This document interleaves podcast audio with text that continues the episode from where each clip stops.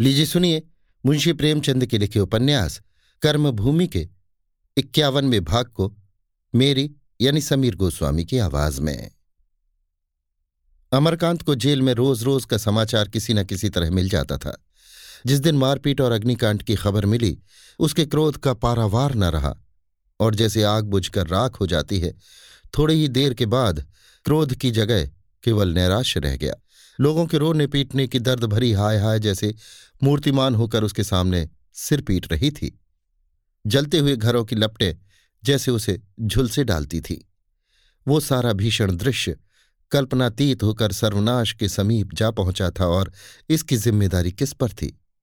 रुपए तो यों भी वसूल किए जाते, पर इतना अत्याचार तो न होता। कुछ रियायत तो की जाती। सरकार इस विद्रोह के बाद किसी तरह की नरमी का बर्ताव न कर सकती थी। लेकिन रुपए न दे सकना तो किसी मनुष्य का दोष नहीं। ये मंदी की बला कहाँ से आई, कौन जाने?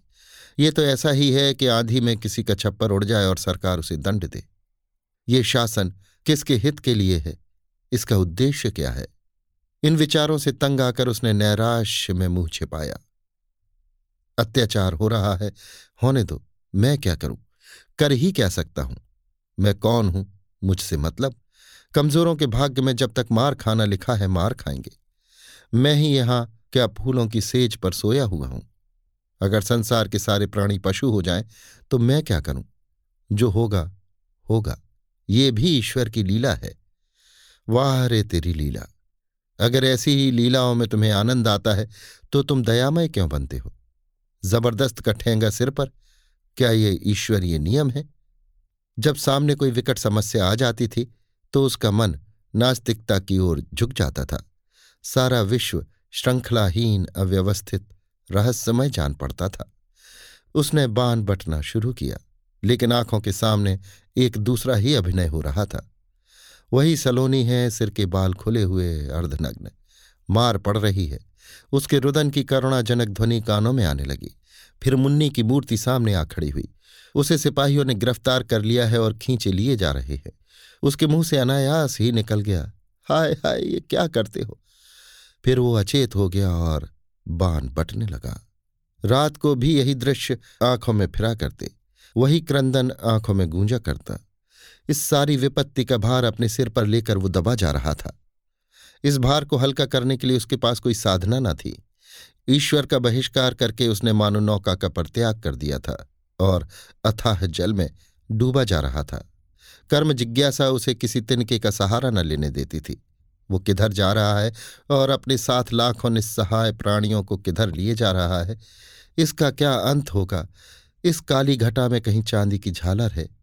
वो चाहता था कहीं से आवाज़ आए, बढ़े आओ बढ़े आओ। यही सीधा रास्ता है।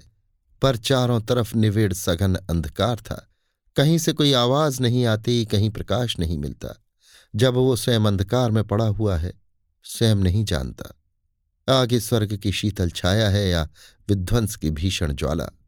तो उसे क्या अधिकार है कि इतने प्राणियों की जान आफत में डाले? इसी मानसिक पराभाव की दशा में उसके अंतकरण से निकला। ईश्वर, मुझे प्रकाश दो, मुझे उबारो। और वो रोने लगा। सुबह का वक्त था, कैदियों की हाजिरी हो गई थी। अमर का मन कुछ शांत था।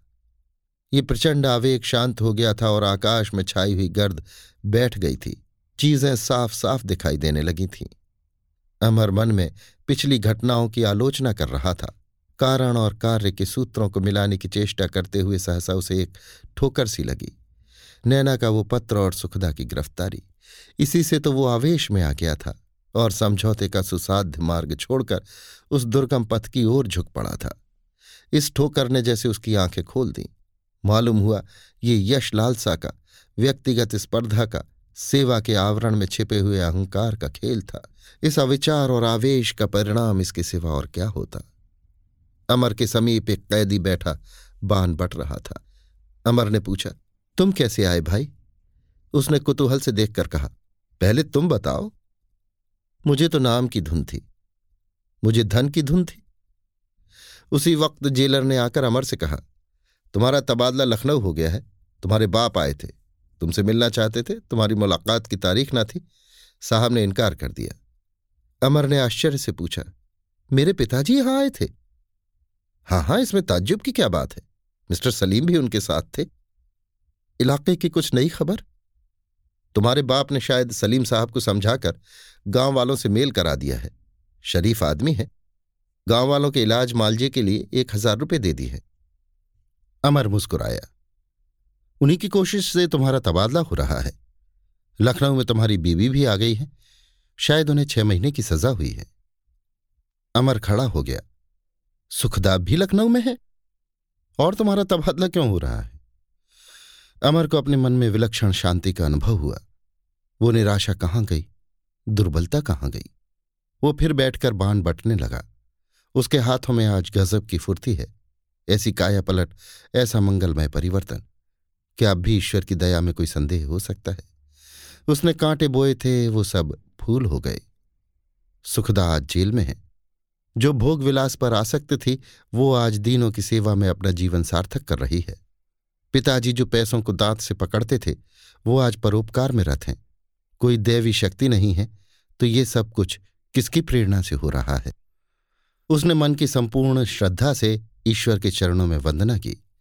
वो भार जिसके बोझ से वो दबा जा रहा था, उसके सिर से उतर गया था। उसकी देह हल्की थी, मन हल्का था और आगे आने वाली ऊपर की चढ़ाई मानो उसका स्वागत कर रही थी। अभी आप सुन रहे थे मुंशी प्रेमचंद के लिखे उपन्यास, कर्मभूमि के इक्यावनवे भाग को मेरी यानी समीर गोस्वामी की आवाज़ में।